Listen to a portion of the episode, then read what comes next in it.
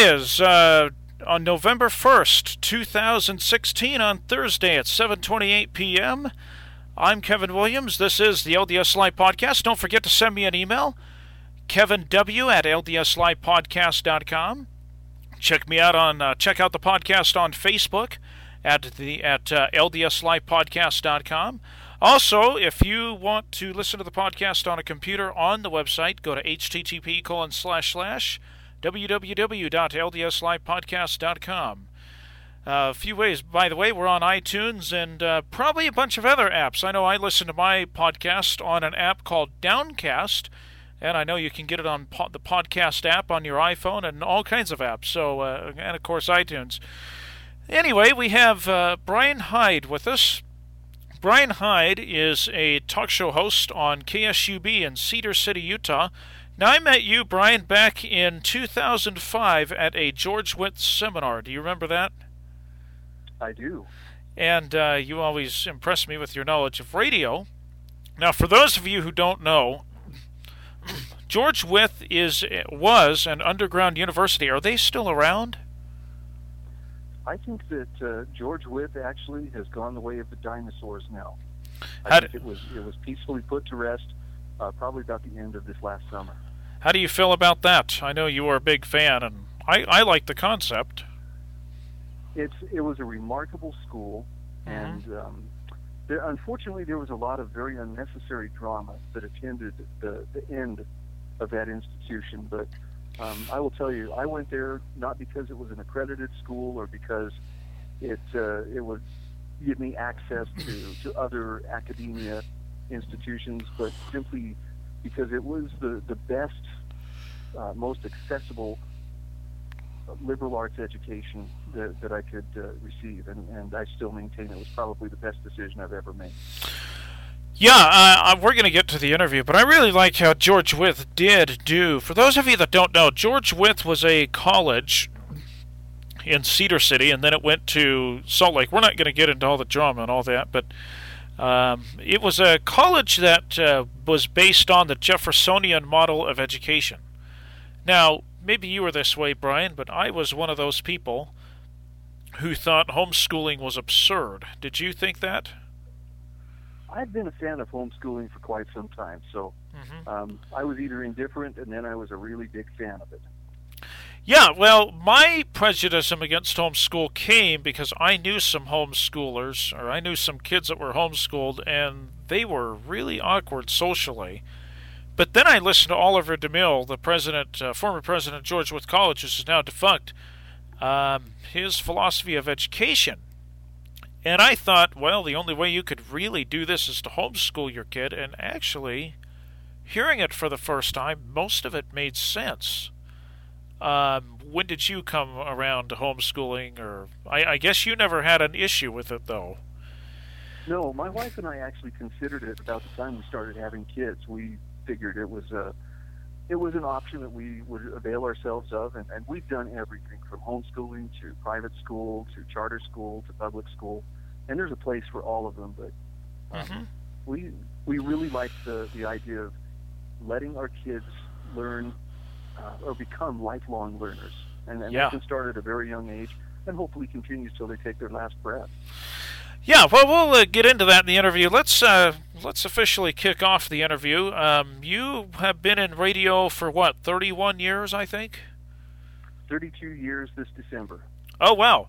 Now let's go back uh, chronologically here. You were born where in Twin Falls? I was actually born in Salt Lake City. Lived there until I Oh. was about 12 years old.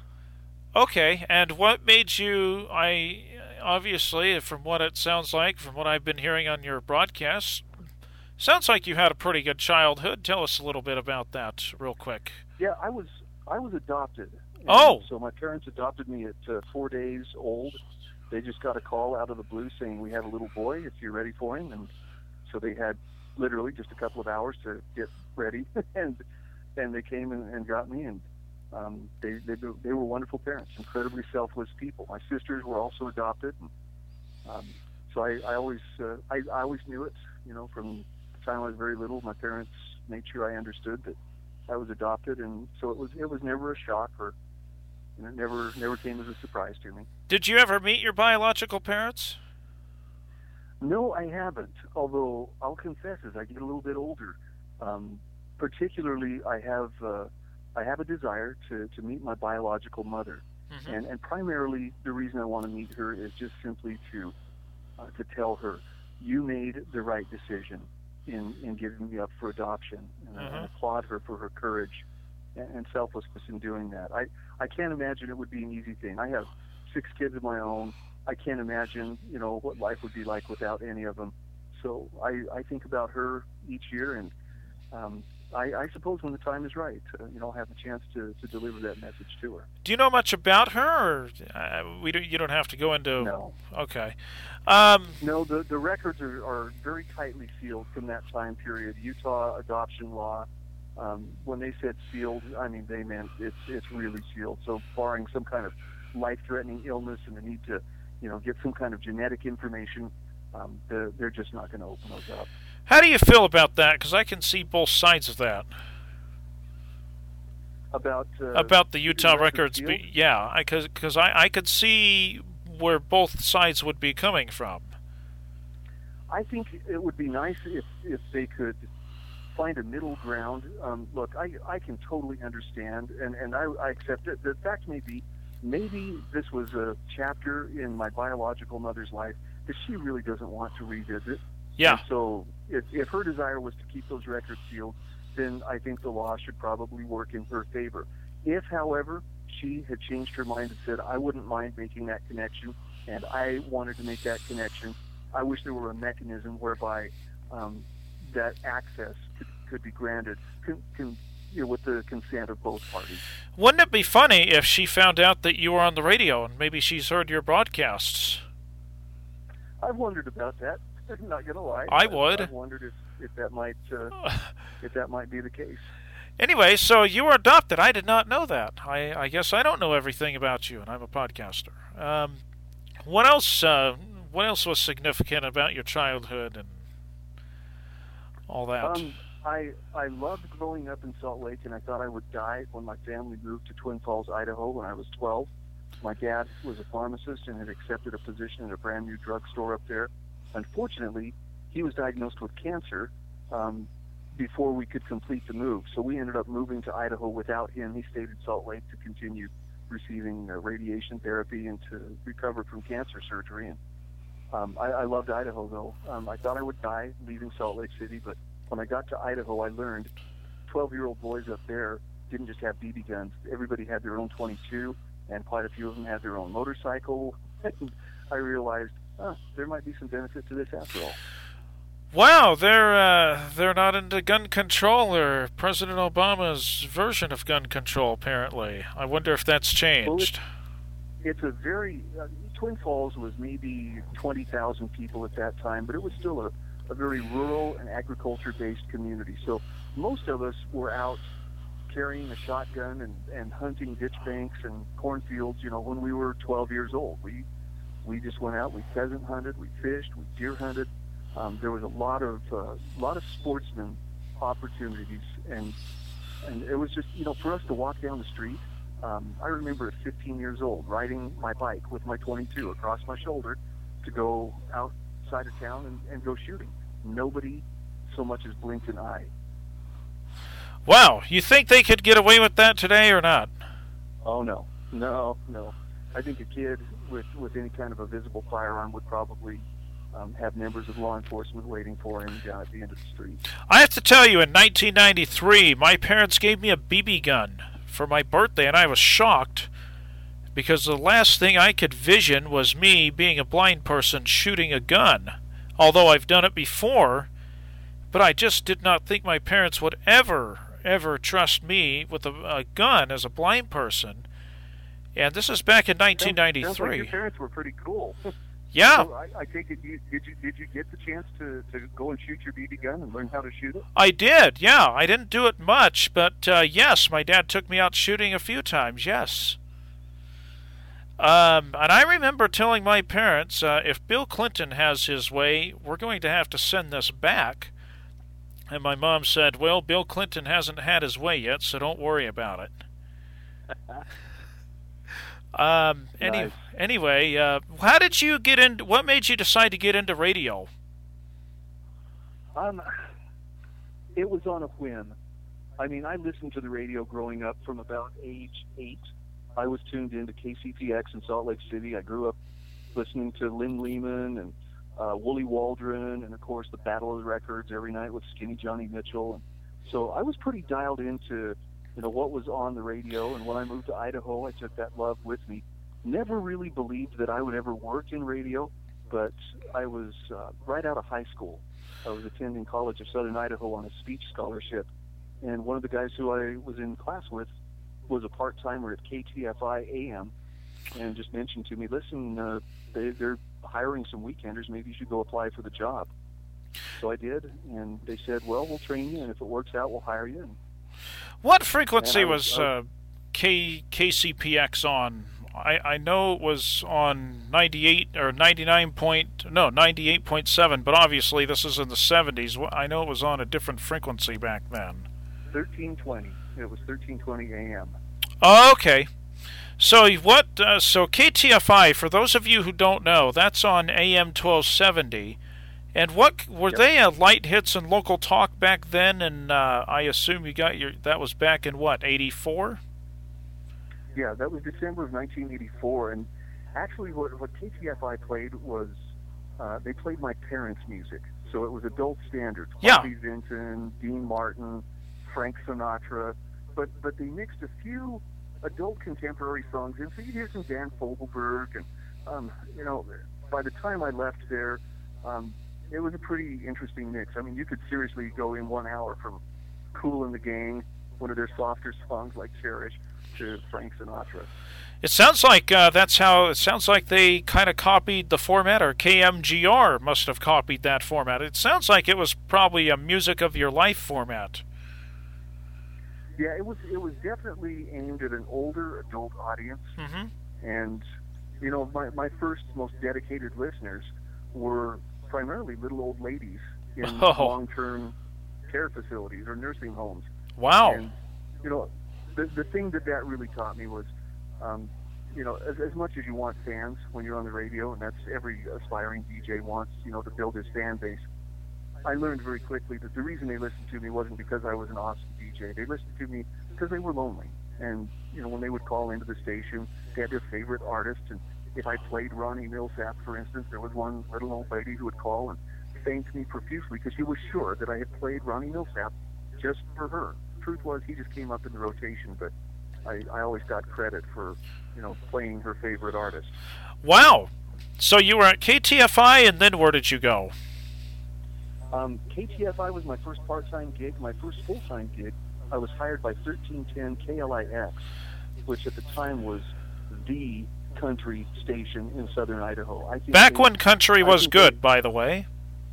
Yes, they they had an honest to goodness 70 share on Arbitron in the mornings. They they were just huge, and I I didn't stay there for very long. I was there for maybe a couple of months, and ended up going back over to KTFI where I was working nights, and um, often wondered what might have been different had I stayed at KLIX, but that was actually the beginning of, of their decline from being the top station and and at that time, FM really began to take over the market, and um, they, they never were quite the player that they had been to that point. Okay. Uh, f- sorry, folks. We're going to get a little nerdy here about radio for a while because both him and I have. Well, you're in radio. I've been in radio. Uh, when did KLIX change to full time talk? Uh, that would have been early 90s. They, Okay. They weren't quick enough to snag Rush Limbaugh. Mhm. That was uh, another little station I worked at, KART, in Jerome, Idaho. Where they were the first ones to, to grab Limbaugh, and uh, KLIX never was very happy about that, but. Um, They ended up still had that carrying. big, ev- powerful Yeah, they ended up carrying Rush eventually because they got bought out by Clear Channel. But carry on. Yeah, well, and, and what had happened was eventually KART, I believe, went Spanish language, Yep. and um, and so KLIX grabbed up Limbaugh. But that's when that's when talk radio was was still just beginning to catch on. Rush was making some pretty big waves, particularly in the early '90s, and and by the mid '90s, of course, you had G. Gordon Liddy and uh, Ken Hamblin, the Black Black Avenger, and uh, Coast to Coast AM. So it, it was really starting to take off, and then consolidation. Yep. You know, more more or less ended, and um, well, it, it continued to evolve.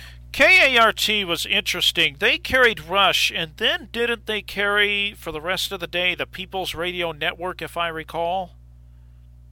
They did. Yeah. They actually had a country music morning show that would play until nine o'clock, and then we would do a local hour, which is actually where I got my talk, my start in talk radio, doing a show called Perspectives on there, and then it was Rush Limbaugh and then Chuck Harder for the people. Now, did they carry? Who did they carry after Chuck? Did they carry Jerry Hughes and some of those other people that worked at PRN? I've got to try to remember who they had. I know Gil Gross was uh, one of the hosts that they carried. Oh. And I want I want to say maybe Bruce Williams, but my my memory's a little bit fuzzy. This would have been, you know, probably a good 20, 22 years ago. Now, just uh, real quick, and then we'll uh, get into what's happening currently because we've got a lot of ground to cover. Um, you might be interested. When I lived in Boise, I could actually get KTFI and KART during the day, believe it or not. See, KTFI, I would believe that was a nice, powerful 5,000 watt signal. KART was a 1,000 watt signal. Yeah, it, so it, it, could be a little problematic. It was fuzzy, but I was able to get. I had to turn my radio up really loud, but we actually had a suburban where it came in loud and clear in Boise. Believe it or not, it was weird. Um, but so, what made you? You obviously did, uh, and then you obviously worked at Z103 and a bunch of other stations. So, what got you into talk radio as opposed to music, and how did you end up in southern Utah? Well, ironically, when I was uh, getting my start at KTFI, um, I was convinced music radio was the way to go. I used to listen to WNBC. We could pick them up off the network and I would listen to them in cue while I was supposed to be doing my own show, just because I wanted to hear, you know, some of the really top talent. I mean, when Howard Stern was was still fairly new, and Don Imus was on top of his game, um, Soupy Sales, you know, there there were some really amazing jocks, and so I was I was resolved, man, I'm going to be the next Casey Kasem, and I distinctly remember the words coming out of my mouth. I would never do talk radio. I couldn't imagine something more boring. But you flash forward about oh, almost 10 years, and there was uh, there was a host who was leaving KART, who had been hosting a talk show, and they asked me, "Would you fill in in the interim till we can find somebody to to take this show?" And I reluctantly agreed. All right, I'll do it. And look, I'll, I'll confess, as a music jock, I was mediocre. I was okay. I could fill the spaces, and I ran a tight board, but I never really became a personality until I started doing talk radio, and that was when I, I after after a few months of doing talk radio, I went, "Ooh, I really like this, and I think I found where I want to be." So that was back in what '94, probably. Yep. Okay. Yep, late 1994. Because I remember KART. I don't know if you know this. They used to carry a show called A. Uh, I want to say AM Idaho Oh, no, Idaho Today with uh, John Dwayne. Do you remember that? It was brief. I don't. I don't know if that was before or after my time there. It was before. It was back in '93. I don't think it lasted very long though. It was uh, on, carried on KIDO, and then KART and KSCI picked it up, but I don't think it lasted very long. It was on KIDO for years and years. But anyway, so uh, let's fast forward now. So, what brought you to Southern Utah? Well, after I had been working at uh, KART for a couple of years, so this would have been early '96, um, I was starting to make a lot of connections within talk radio. I was programming KART, and I was starting to meet some of the syndicators and some of the talent who were doing, um, you know, satellite shows, and and I I knew at that time I just I could feel that um, my ticket to do something with my career was going to be with talk radio, and I caught wind through a guy by the name of Jim Smalls, who was programming uh, Sam Memmolo's uh, Shade Tree Mechanic show uh, on on the radio. He had contacted me and said, "Listen, I understand there's an opening in St. George, Utah. You know, maybe you ought to look into it." Because I've been talking to him and kind of pumping him for information about how to go about syndicating.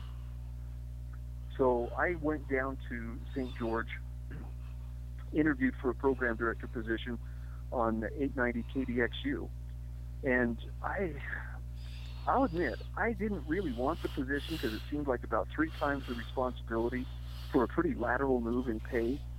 But my heart said, no, this is the one you're supposed to take, and and so I, I went ahead and accepted the position. My wife and I moved down there in August of '96, and it uh, it just started a a really fun phase of my career, one which I, I hope is, is still continuing at this moment. Yeah, well, sounds like you have a lot going on right now. Now, your talk show, we're going to get into some other things here quickly, although I do want to get back to the future in radio later in the podcast. But your talk show is not a typical talk show, it is one that is very thought provoking. You start out by reading thought provoking essays and then people call in. Am I correct? That's at least every time I've heard your talk show. You usually start out with an essay, unless you have a guest on. Yep. I, the idea behind the talk show is not to throw red meat, and I, I want to be clear. I've I've been through that phase in my career. I know I know how to build an audience by throwing red meat and speaking in bumper sticker slogans, and it is an effective way to build a talk radio audience. But um, incidentally, you know, probably three or four years after I had moved to St. George and, and was was really enjoying a, a growing following there on KDXU, I encountered um, some individuals from George Wythe College in Cedar City, and in my association with them, I started to learn a little bit more about uh, the principle of statesmanship. Statesmanship goes far beyond um, just stirring people up, you know, getting them riled. Statesmanship is about becoming a problem solver and developing leadership and, and inspiring people to to bring out the best, most authentic version of themselves, you know, as, as it pertains to running their lives or engaging in, in civil government. And so that that was the beginning of a very profound shift in my approach to talk radio. Oh yeah, and so did you?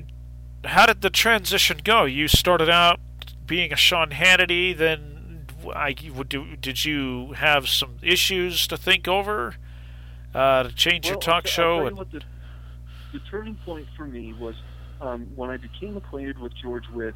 Um, I learned the difference between issues and forms, and I, am going to say forms in a different word, and that is principles. Um, issues are the things that people talk about and we argue over, and social media is, media is very issue driven. Um, they run primarily on emotion. But when you get down to the bottom of just about every conflict that you can see, there's some principle or another that's at stake. And what I was learning through my association with George Wythe was to learn what those principles were and how to identify them and then how to persuade people to consider the principle rather than simply staking out a position of, well, I'm a conservative, so I have to think this way. It's much more about um, clear, independent thought than trying to take some kind of a partisan stance. Do you think a talk show host, a talk show like yours, would work in the Salt Lake market or work on the premier radio networks or some of those big networks? Um, I think it could work.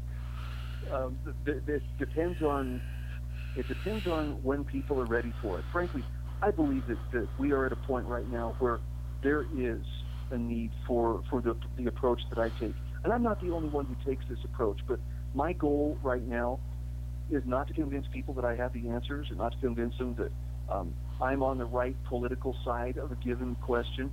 My number one goal is to provoke thought.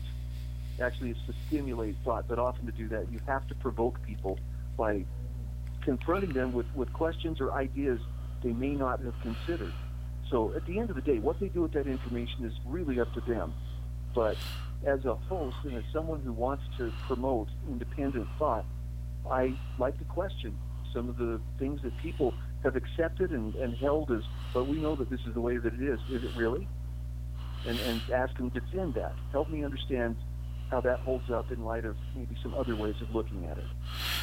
Yeah, one of the things I like about your talk show, I sometimes listen to you to get a break from Sean Hannity and the rest. But let me just ask you, and then we're going to talk about something else and come back to radio. Do you think uh, Sean Hannity and some of these others, you know, we hear that they're angry. Although I have to admit, I'm I like Sean Hannity right now more than ever. But do you think that a lot of these talk show hosts believe everything they say when they throw out red meat, or do you think they're just doing it for ratings? Uh, what do you think about that? Because I've wondered that myself sometimes. Um, it's hard to it's hard for me to question their motives. Um, I, I'm looking more at what their actions produce. Uh-huh. If, if they are trying to build an audience of fear-driven or enemy-driven people, then you play to those fears, or you you play to their their hatred of their enemies. And I'm not naming any names here, so please don't think I'm singling out Sean Hannity or anything. That's that's what a lot of hosts do. Um, my approach differs from from the enemy-driven approach in that I am trying to encourage people to own their own worldview and and to base it on what they stand for, knowing who they are and what they stand for, as opposed to simply um, defining themselves by who they're against. Well, who is uh, your favorite national talk show right now, or do you have one? I'm going to confess something here, Kevin. I don't listen to very much talk radio. Yeah, you're So probably I- pretty. yeah, that's understandable. part part of it is the fact that I, I'm I'm busy and I have uh, I have other things I write on the side, I teach on the side, and so I, I've got other projects that, that keep me busy. But um, there there are commentators that I, I really enjoy. Um, John Stossel has always struck me as, as a compelling commentator because he, he is a master at helping get people thinking without preaching to them and telling them you've got to think this way. Ben Swann, the television personality, is another guy who I think uh, I think both of those guys are, are excellent journalists. I'm not a journalist; I'm more of a commentator, but um, I can't think of any any talk radio hosts that I'm aware of. Um, probably Joe Carey in Salt Lake City. I think follows a similar line of thinking to what I do, and that is uh, this is more about it, it should be more about bringing light not that we have all the answers, but getting people to, to see things in a more complete sense than they did before. I hope that makes sense. It's not it's not like telling people you're wrong because you don't think this way. It's introducing them to the idea that on this issue or on this particular problem, there may be some aspects of this you haven't encountered or or seen before, and it would it would enlarge your understanding to look at it, whether it changes your mind or not. Yeah, one thing. I, uh, let's deviate from radio. We're going to come back to it, though. You've interviewed some really interesting people. The main reason I wanted to have you on the show today, on the podcast, uh, there's been uh, a big uproar about the Bundys. I think a lot of information has been skewed by the press. I'll admit I'm torn on a few things, but I'm not going to throw the Bundys under the bus because I've heard way too many good things about them, even though I'm not sure that I agree with their tactics. I know that they meant well. Uh, let's talk about the issue at hand right now, and then we'll go back in time. Um, they have, well, Ammon Bundy and his crowd have been proven innocent, but they're not out of jail yet. What is your prediction on the trial in Nevada? Then we'll go back in time a little bit. Um, that's a hard one to call because I didn't, for a minute, expect that they would get a complete acquittal. I didn't Or, either. In fact, it, if anything, I, I felt like the deck was so hopelessly stacked against them that it would take nothing short of a miracle. And and I won't shy away from suggesting for the jury to see through what the government was doing there and to see through the prosecutor's case and say what you have charged them with does not match up with what their actual actions were, uh, and to go ahead and, and properly acquit them because of that, that is nothing short of a miracle. Yeah, I agree. I, I wasn't expecting them to get off, or maybe the couple charges, but I wasn't expecting them to get off entirely either. Uh, in fact, I really think uh, the judge, uh, Anna J. Brown, was uh, definitely on a power trip. I'll just say that for right now. Uh, what, what what what did you think?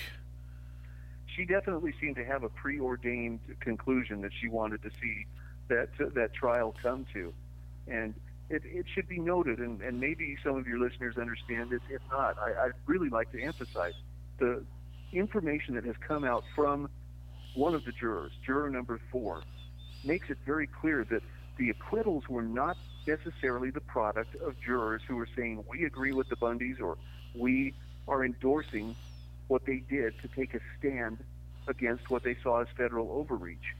They mm-hmm. simply said, as, as they looked at the charges and looked at how overcharged the Bundys were, the, the, the, if they had been found guilty, they were facing decades in prison. And that's exactly the reason why the federal prosecutors went after such heavy charges.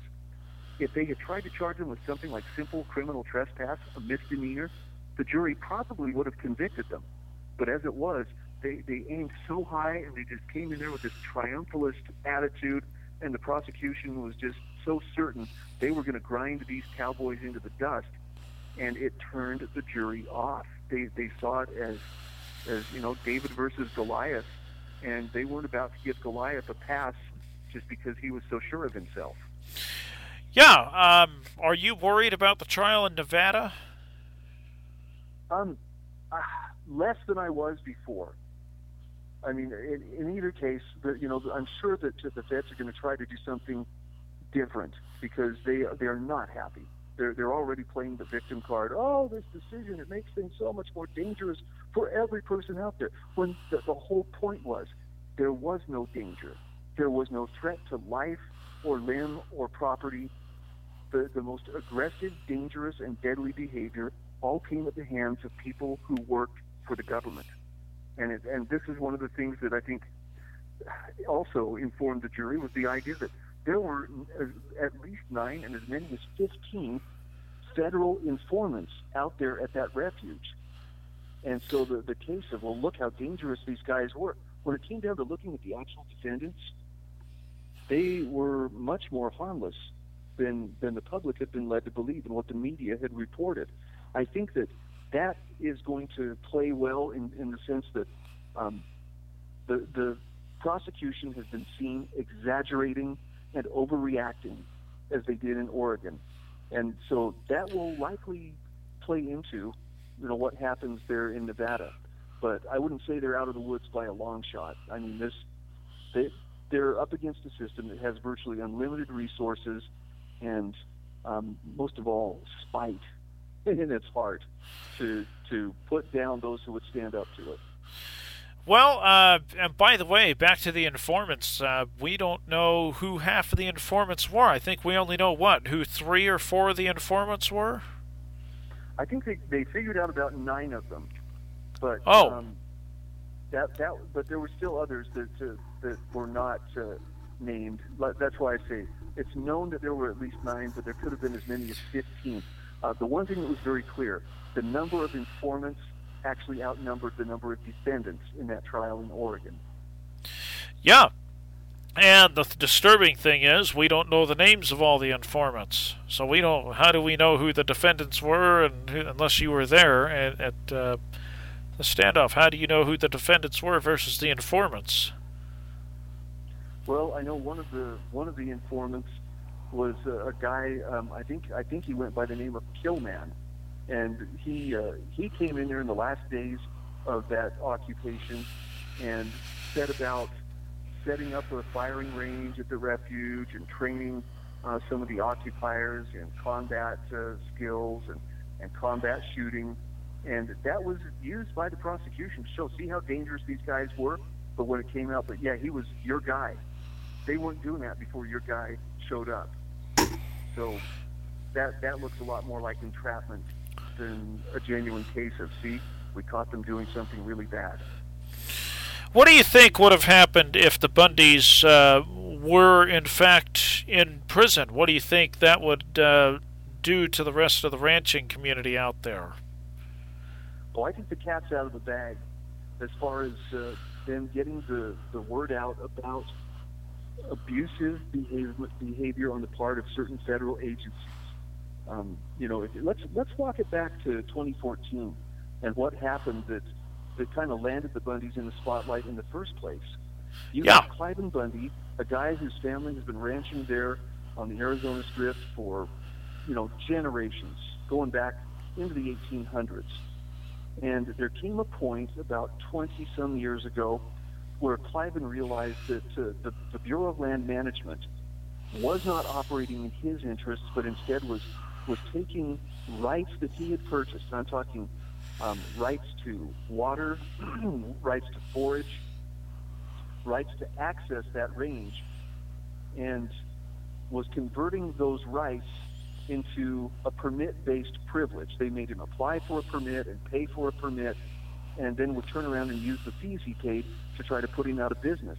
And so there came a point where he realized, man, he's watching dozens of other ranchers around him being put out of business in this same manner. And he finally just told the BLM, um, I withdraw my consent to have my lands managed by you.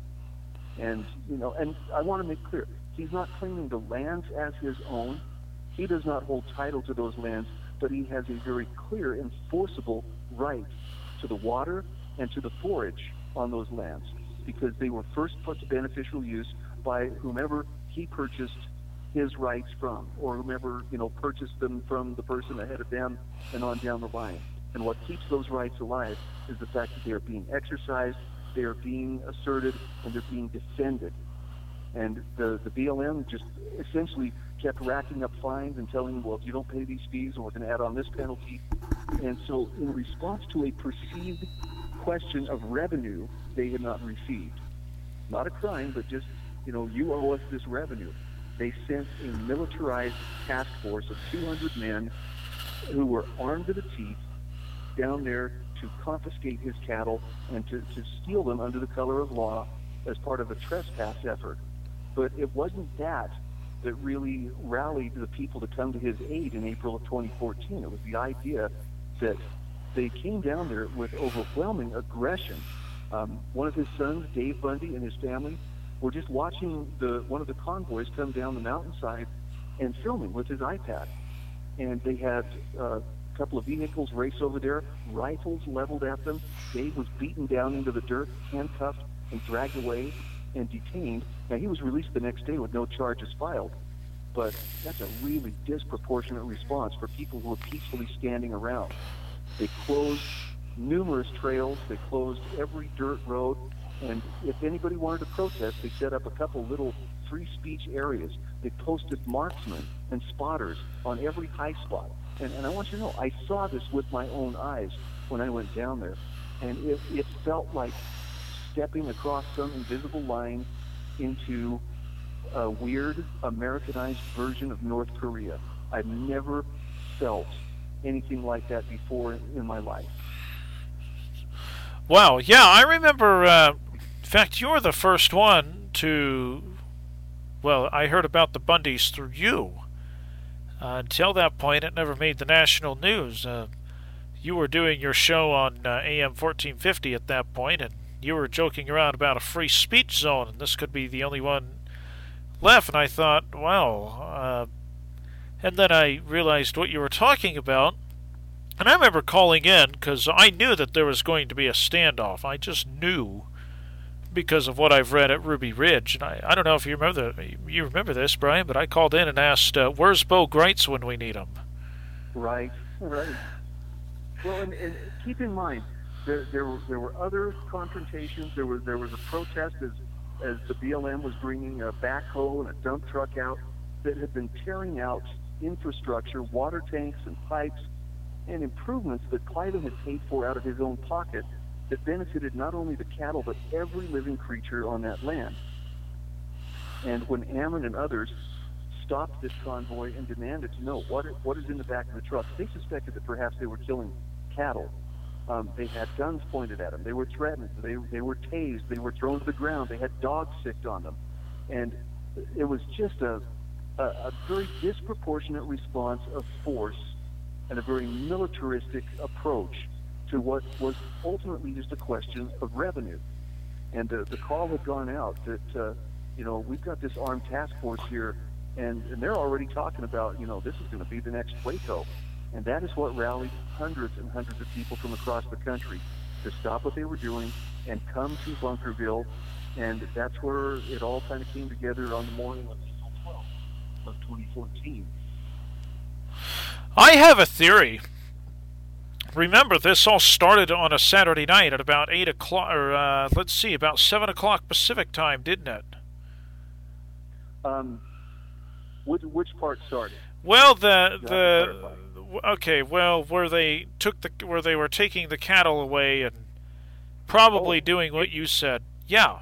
It actually it actually started earlier that week. I mean, that whole week. Um, you know, they they had come in with contract cowboys, and they were you know coming in to take the cattle, and they'd set up a, a compound. And when I say a compound, I'm not trying to just use hyperbole.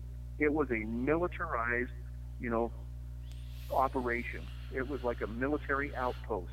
Everywhere they went, these guys traveled in a very tight column with their police lights flashing, and um, they always had about four men to a vehicle, all of them armed with assault rifles. And I assume we're talking real assault rifles, real M4s.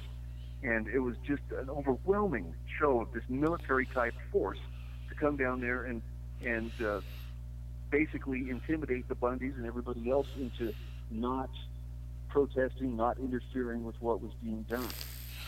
And the the problem came about when they just they kept harassing people. Kid went down to check his beehives, and again, he's accosted at gunpoint.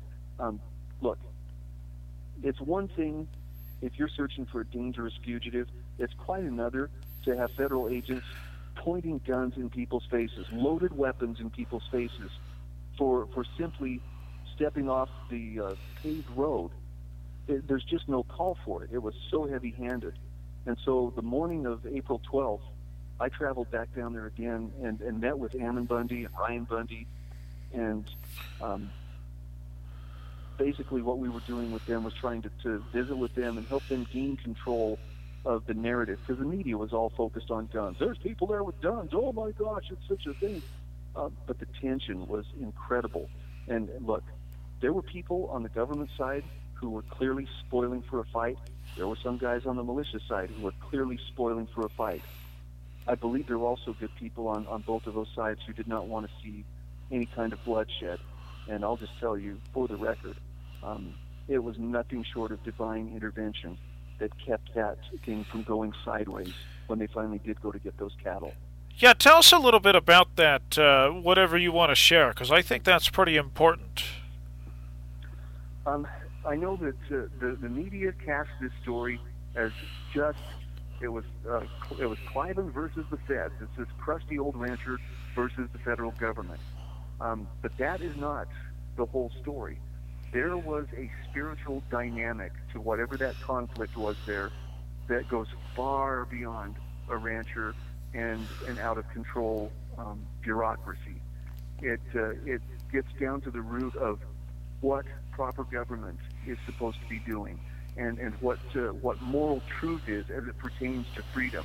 And I'm going to liken it to the American Revolution, when when the American colonies stood up and asserted that there was a time to to resist the British efforts to keep them from governing themselves. They didn't do it because they were a bunch of sore losers or because they were radicals or just looking for a fight. They did it because they understood the moral truths that all men have God given rights and that there are things that government cannot do to abridge or infringe upon those rights. And if it does, they have an absolute right to either alter or abolish that government and to set up a system that will protect those rights. That's the gist of the Declaration of Independence right there. And I'm just, what I'm asking you to consider is, is it possible that some of those same principles were what was at stake that day at Bunkerville? And when it, when I tell you that, uh, you know, my experience there, I know what I felt, I know what I observed, and then the experiences of, of people who I've talked to who were there that afternoon when they went to retrieve those cattle, um, they, they coincide very strongly that there was divine providence at work in preventing that from turning into a, a bloodbath. There's information has come out. There's information in the hands of the, the defense team right now for the uh, guys preparing for trial in Nevada that uh, they have body cam footage that shows those those some of those task force agents joking and plotting as to who would get to shoot whom and, and saying, I want to shoot this guy. Nope, I have dibs on him. Well, can I at least shoot his horse? Sure. And, and I mean, they're joking about who they're going to kill. And it's, it, it, it makes the, the indictment that was handed down by the feds seem like, uh, like very cheap theater when you consider uh, some of these guys were, were very willing to shed blood because they felt like we have the law on our side and that's all that matters. They, they'd forgotten that moral and immoral are not necessarily the same thing as legal and illegal. Well, um, yeah, I, am actually very surprised that uh, you did not carry your gun with you to the standoff in Nevada. I, I thought you would have been one of the first people to have a gun with you. What made you decide not to carry a gun? Um, that was just a personal, um, a personal hunch, a personal feeling that uh, I knew because I had been down there two days before, and I knew what the um, I, I, I knew that this was a very militarized looking zone, and um, I knew the potential was was very great that there could be trouble. But uh, uh, for me, it was just nothing short of that was that was my act of faith. That was me saying essentially to God, "I will trust you to protect me, and I will not take a weapon." The interesting thing was there was a group of probably eight or ten of us, maybe twelve, who met up down there to meet with the Bundy brothers, and all of us independently had come to that same conclusion. We all felt that, you know what, we would be better served to trust God to protect us and, and not to take any firearms.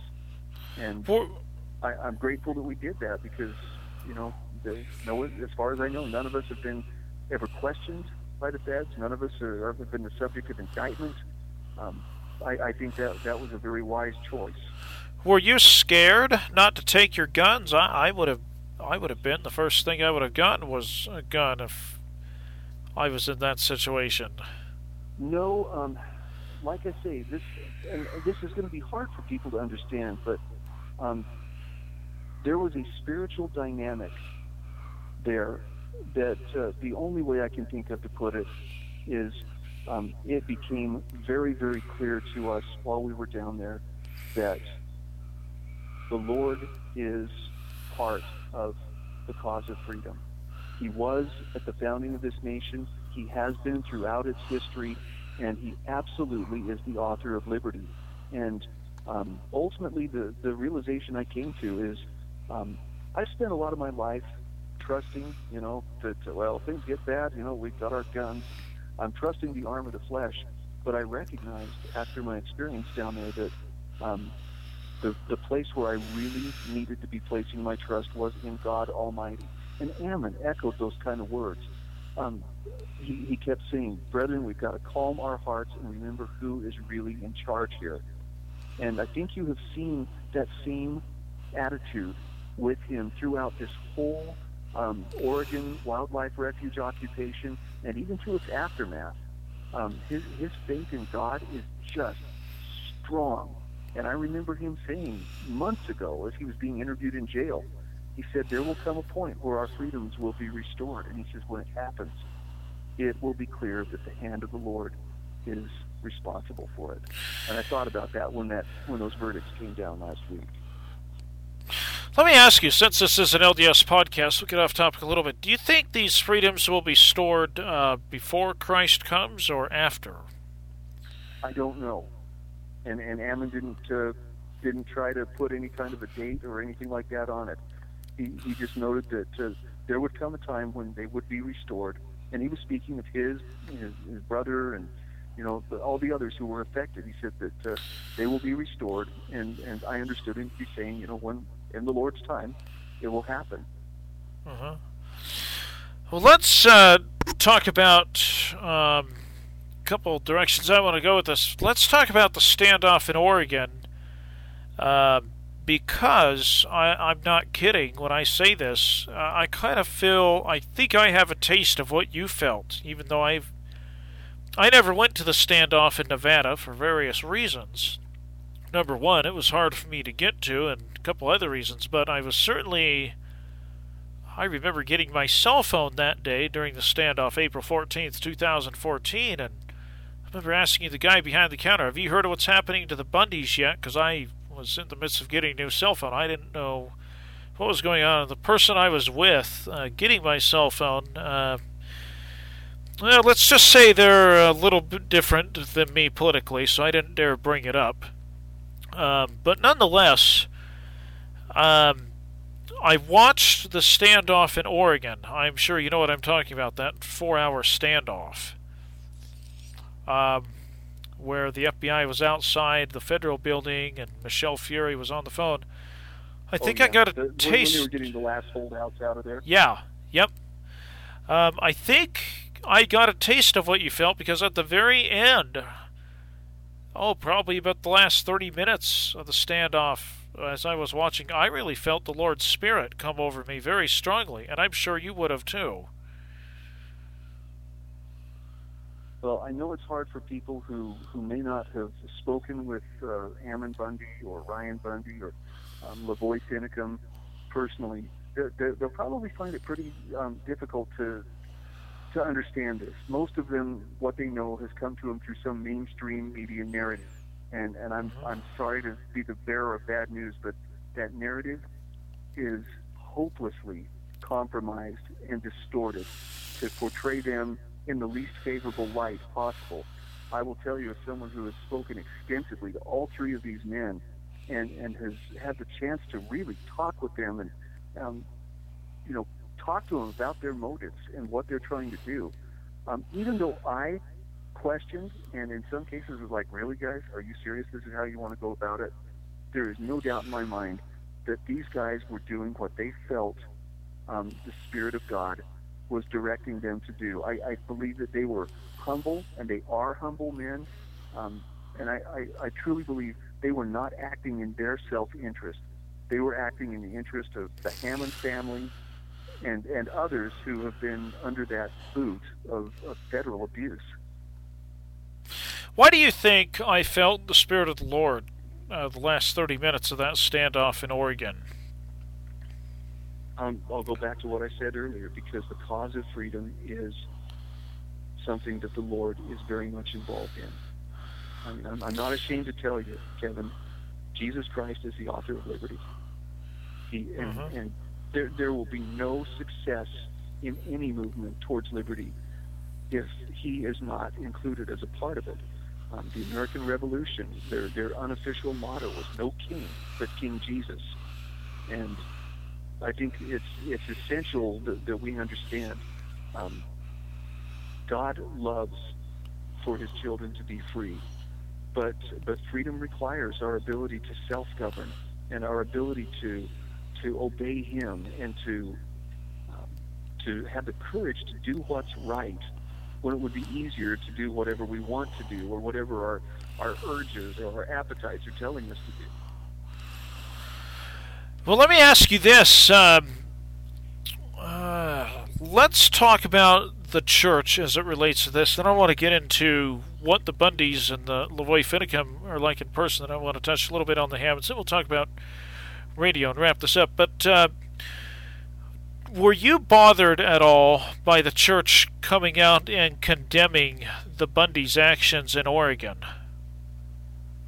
Yeah, it was it was sad because it was very clear that uh, the church PR department, which which wrote that press release, um, was operating on incomplete or insufficient information. Now that you know, I, I recognize they brought one of the brethren probably signed off on it, but I think they were much more concerned about bad press, but did not have a, a clear view of what was actually happening there. Um, it, I know it, it shook those men who were there at that refuge to their core to think that they might lose their church membership. And they they thought about it and they prayed about it. And Lavoy related to me. He said, um, "We came to the decision that we will make it very clear. We are not acting on behalf of the church. We are not acting at the church's behest.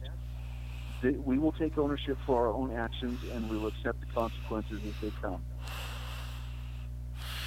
Yeah, I, I've always wondered uh, since that came down, the uh, condemnation came down. What I I've uh, wondered what the Quorum of the Twelve thinks of all this. Do you have any idea? Do you have any insight? Nope, nope. I have to wonder what they're thinking after the acquittal. If if for oh if yeah, taking a second look, but I I don't know what they're thinking at this point. Um, you know, I, I hope that that cooler heads can prevail and that as, as more information becomes available, you know, that that people may soften or, or even change their, their point of view. But you know, there, there's nothing that takes the place of being able to go to the source. And I was blessed enough to, to be friends with Ryan Bundy for at least the last 10 years. Um, I met Ammon Bundy there at Bunkerville in 2014 and then interviewed him quite extensively afterwards for a book that I was preparing to write. And then Lavoy Finicum came into my life, um, I guess in June of uh, 2015.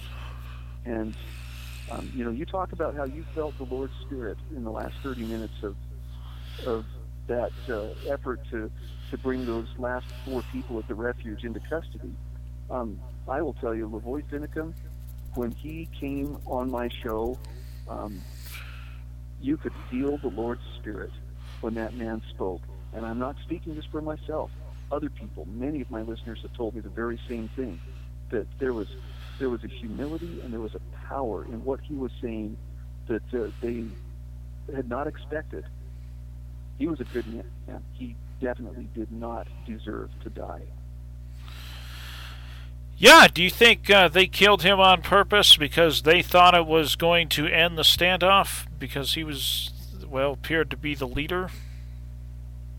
I know that uh, there was tremendous exaggeration and there was a lot of demonization of what was going on at that refuge that, that is not based in reality. And so when a bunch of frightened Oregon State troopers shot him to death on that night, they were they weren't shooting Lavoy Finicum. They were shooting some monster, some caricature that had been created for them by their own intelligence and by political leaders and by the media which was fanning the flames and talking about how dangerous and threatening this all was. You know, the, mm-hmm. the thing is, just a few days before, they had been shaking hands. Ammon and Lavoy had been shaking hands with these FBI agents. They had been talking to leaders. They were on their way to go visit a sheriff in a neighboring county. They were going to law enforcement. They weren't fleeing from anything. But there were there were the governor of Oregon and others had said we've got to, you know, bring a resolution to this. And so the authorities were the ones who, in spite of there being no violence whatsoever on the part of those protesters, they created an ambush and the kind of dead man's roadblock to where there was absolutely no room for error. And then when Lavoy gave them a technicality, well, his hand moved and we thought it was a furtive movement. They shot him to death based on this caricature of well, he's a domestic terrorist, which it, it should now be clear he absolutely was not. I'm just wondering when will there, when will there be some accountability for the unnecessary taking of this guy's life? I can't help but uh, think, and uh, it's out of my jurisdiction, but I can't help but think uh, the people who uh, the I don't know who shot Lavoy. I thought it was an FBI agent, whoever it was, the person's it was name. Two, it was two Oregon State troopers. Okay. The FBI I... shot at him and missed, and then denied that they shot at him. So there's some there's some deception on their part, but he was killed by state troopers from Oregon. I can't help but think they're going to have uh, to answer to something in the next life. Do you think? Oh, absolutely. None of us escapes justice in the eternal sense, and I'm I'm positive, and and they may they may even now be starting to realize that uh, you know those individuals who pulled the trigger may be realizing that okay, technically the law was on their side. Technically, they were found you know to have been justified, but morally, I I'm confident there will come a day. If it hasn't come yet, it's coming. They will hang their heads in shame and recognize that they took the life of a man who posed no threat to them, and they did it based on lies and fear that was fed into them either by their higher ups or by the media or a combination of both. Yeah, I want to talk about a couple things real quick. Uh, let's talk about uh, the personalities of Lavoy Finicum and the Bundy family. What are they like in, in person? You hit on it briefly, but uh, let's go into more detail of what they were like in person. I've never met any of them in my entire life. Lavoy was one of the most down to earth, sincere, and humble individuals that, that I've ever met. Um, I mean, he's, he's a, he was a very dynamic individual in the sense that um, he was an authentic character. He wasn't putting on airs. To, he wasn't playing a cowboy. He was the real deal. But he was a man of, of surprising depth, and I, I very nearly underestimated him. He had contacted me asking if I'd like to interview him about a book he'd written, and I get author interview requests all the time. So I was kind of tempted, eh, maybe just blow this one off. But the way he had written his letter, the respectful tone, um, I just thought, I'm going to give it another look. And as I got talking with him, I had called him and set up the interview. And as I talked with him and realized, oh, he was there at Bunkerville in 2014, then I was like, I want to talk to this guy because I want to see if, if he had some of the same spiritual experience that I had there. And, and he had. And just a, just a really positive man. He, he just kept saying, every time I saw him, he'd say, we live in such an exciting time. We were born for this time. I mean, he was he was not the monster that unfortunately some people portrayed him to be, and it's it's beyond tragic that, that his life was taken. Ryan Bundy, I've known for the longest. Um, Ryan can be stubborn. He can be bullheaded. He's he's a very um, strong individual, very firm in his beliefs, but he's also extremely well read. Um, I mean, the the notebook he used to carry around with him was actually a three ring binder probably three inches thick, and just tons and tons of handwritten notes. Um, the man studied things out. He didn't just shoot from the cuff. Um, Ammon is just a genuinely good, humble man. Um, I, I, I don't know that I've met very many people with the kind of humility that this guy has. Um, and and I, I say this with the understanding that his wife had related. He and his brothers have, have all had significant positive impact on the prisoners that they're incarcerated with as they were awaiting trial. And this is coming from, this is information that was given to her by some of the prison guards who are saying, man, these guys have been such a positive influence on these other prisoners. So hopefully wow. that speaks a little bit to, to the kind of character of these guys. Yeah, one of the reasons I wanted to get you on the podcast is because there's so much information out there, and I myself uh, have been have felt torn about things. But let's go to. I want to get uh, philosophically with uh, LDS doctrine because this comes up, and this is an issue I struggle with. Um, as you know, the 12 art, the 12th article of faith says we believe in being subject to king, rulers, uh, presidents, rulers, and magistrates, in obeying, honoring, and sustaining the law. And uh, I don't mean to sound like the liberal press here, but Cliven Bundy, and uh, well, yeah, Cliven Bundy. Basically, and I don't mean to say this in a demeaning way, thumbed their nose at a law.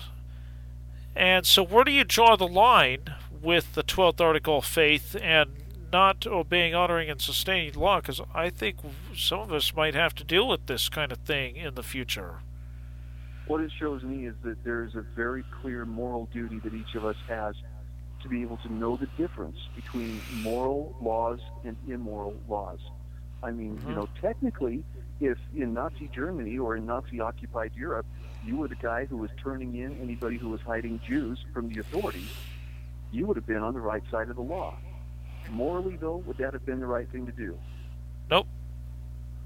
So there, there are higher laws that can apply and and you know what what the founders did in in breaking away from Britain. Um, you know, we're we're taught, at least in the LDS Church, that what they did was good and was necessary because it set the stage for them to craft the United States Constitution, which we believe, and I would echo this belief, it was was in in part inspired by God. But they first had to turn their backs or withdraw their consent from bad laws. And um, I'm not going to speak, you know, generally say so everybody should do this.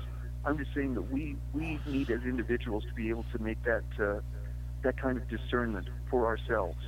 And as long as a person's behavior is not uh, aggressive, then I would say that they're probably in the right. If they, um, they, I think they can thumb their nose at a law as long as they're doing so peacefully. And you know, I'm just going to point out in the case of the Bundys, in the case of the LaVoy Finicum, none of them raised a weapon or threatened anybody with a weapon.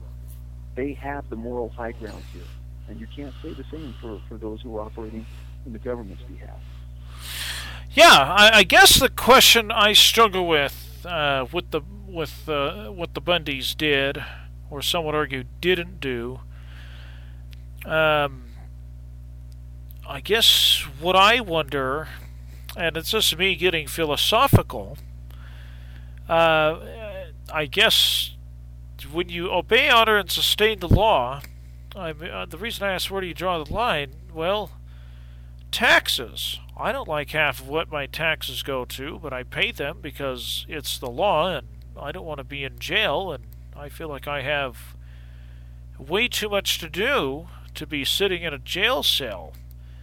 Um, and I wonder if we all had this mentality, oh, I'm just going to obey certain laws of the land and disobey others, at what point would that become an anarchy? And I'm not trying to be one of those bleeding heart liberals out there, but I think it's a fair question. No, it, it is a fair question. And again, it, it presumes that if there are good laws, then it stands to reason there are bad laws as well. So at what point would a law be so egregious that you would have no moral obligation whatsoever to obey it? Yeah. And if you, if you can't answer that question, then it's time to think a little more deeply about what are your core values? Where does your moral compass point? Because it's, it's one thing to say, I will not be bound by a bad law or obey a, a harmful law, but that doesn't make you a lawless individual if you are still, you know, um, living other laws. In fact, the most important law, you know, which is love the Lord and love your neighbor. Yeah, um, now, does it bother you, and we're going to get back into radio after this, does it bother you that uh, the Quorum of the Twelve and people like that don't preach politics at General Conference like some of the brethren used to back in the 50s and 60s? Because I personally would love it if some of the people in the Quorum of the Twelve would start preaching the Constitution at the pulpit. Yes, I understand the church is now under 501c3 has been for decades, so I don't see that happening anytime soon. But do you wish uh, some President Benson's would evolve in the Quorum of the Twelve and start preaching politics in conference? No, nope. They've got their they've got their plate full. Their job is to redeem the dead, proclaim the gospel, perfect the saints. They have lots to do. So um, you know, politics unfortunately just poisons most everything it touches. So I'm I'm okay with them not dwelling on political stuff. Now you notice though, most things that get politicized um, now are starting to go after churches and starting to, to be politicized to the point where well now you know I, I think one of the big questions we're going to see is when will uh, when will gay marriage become so politicized that they have to perform same-sex marriages in the temples. Yeah. It's not going to be the church leaders that will be instigating that battle. It will be activists who will be trying to force them into it. Well, I think the way to solve that is just uh, make sure that the church members get married civilly and then get married in the temple. I think that's coming, don't you? Yep, that's I, I can see that happening. And but, by uh, the way, I, they do that in Europe as well yeah, I think uh, I think we're in for some really interesting days ahead. And my my best advice to to anybody who wants to be able to find peace is make sure that uh, you're focusing at least as much on knowing who you are and what you stand for, and particularly your relationship with your Creator, as, as you do the political stuff. Yeah, good point. Um, I just, uh, I don't know. I'm, I'm longing for the day where it'd be interesting if President Benson were to come back from the dead. What he would tell us? Any idea? No, I think he left enough writings and enough uh, information. We should be able to draw a pretty informed, you know, conclusion of what he would have found acceptable or would have counseled us to do. Um, if we didn't listen to it then, I don't know that anything he would say now would necessarily change people's minds. Well, well, uh, you know me. I used to be a Democrat. I'm sh- yeah, I told you that. Uh, I still have some very liberal leanings, but I also know when the government has overreached its boundaries, and clearly, in this case, regardless of what you think of the tactics, uh, you may not like Cliven Bundy, you may not like his tactics, but let's at least agree that the government went way too overboard. I think we can, most of us can agree on that, don't you think? I mean, the oh, judge definitely. in Portland was clearly on a power trip. We don't have to agree with the Bundy's tactics, but we we must agree, or I think most of us ordinary people would agree that uh, the judge acted far out of bounds, and the teasing that went on with Mark Mumford was completely out of line. Yep, I think we're at, we're at a point right now in our um, political situation and in our, our society where a person cannot make a stand for what they believe is right without running afoul of some official rule, regulation, or law. And that doesn't mean they're an evil person. You know, a, an evil person sets out to hurt other people individually. But to, to make a stand, as Ammon Bundy did and as, as uh, his dad did, um, it's, it's going to ruffle some feathers. You're going to be called names. You're going to be equated to, you know, criminal behavior. Um, just remember, legal and illegal are not the best measure of right and wrong. Yeah. Um, let's get back to radio.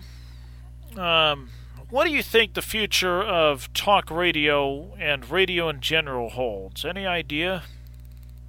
I think radio is a dying medium, but I'm, I'm afraid that's a that's a topic we'll probably have to pursue another time because my, my voice yeah. is on the verge of giving out.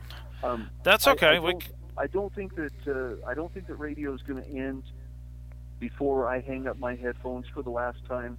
But I think a lot of the guys who may be getting into um, the guys who are just getting into radio at this point will probably see terrestrial radio go away within their career span.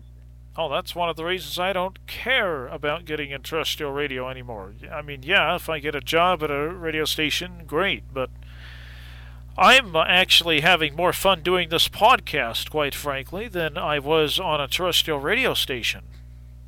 Yeah, I think I think you're on the cutting edge of uh, of where things are going to go. So, having your own podcast, you are you're right where you need to be. Yeah, by the way, I do want to talk to you after the podcast, so stay on the line. But uh, real quick, before we end the podcast, what is your favorite part of being a member of the Church of Jesus Christ of Latter day Saints? Um, the opportunity to, to know why I'm, I'm here, to know that my life has purpose and, and every other person's life has purpose, but the, the peace that it gives me to, to understand why I'm here. Yeah, well, that's uh, that's very good, and you actually touched on something. I remember and uh, not to say that other religions don't believe this, they do, but I think we have a pretty good understanding. Um, I remember I was I must have been four, three years old going into primary. Must have been a had to have been a sunbeam at that point. And I remember thinking, how did I get here and all that? And then had a lesson on it, and it answered a lot of my questions. Now, uh, other religions believe the same, but I think with the Book of Mormon and all that, we have a pretty in depth understanding. That doesn't mean that we're better than others, but I think we're fortunate to live in a day where we have a lot of information. Uh, not just the internet, although the internet is certainly a contributing factor, but uh, the Book of Mormon and the Doctrine and Covenants, all kinds of things. What do you think? Ah, I'm, I'm not sure how to answer that. Maybe that's one we can pick up at another time yeah, let's end this podcast. Uh, coming up next is Karen Fullmer. We'll interview her on, I'll interview her on the 15th of November. Uh, Karen Fullmer is the ex-wife of Gene Fullmer. Gene Fullmer passed away, and uh, so I figured to honor Gene Fullmer, I will let uh, Karen Fulmer come on the podcast. And in the meantime, folks, uh, I will talk to you later.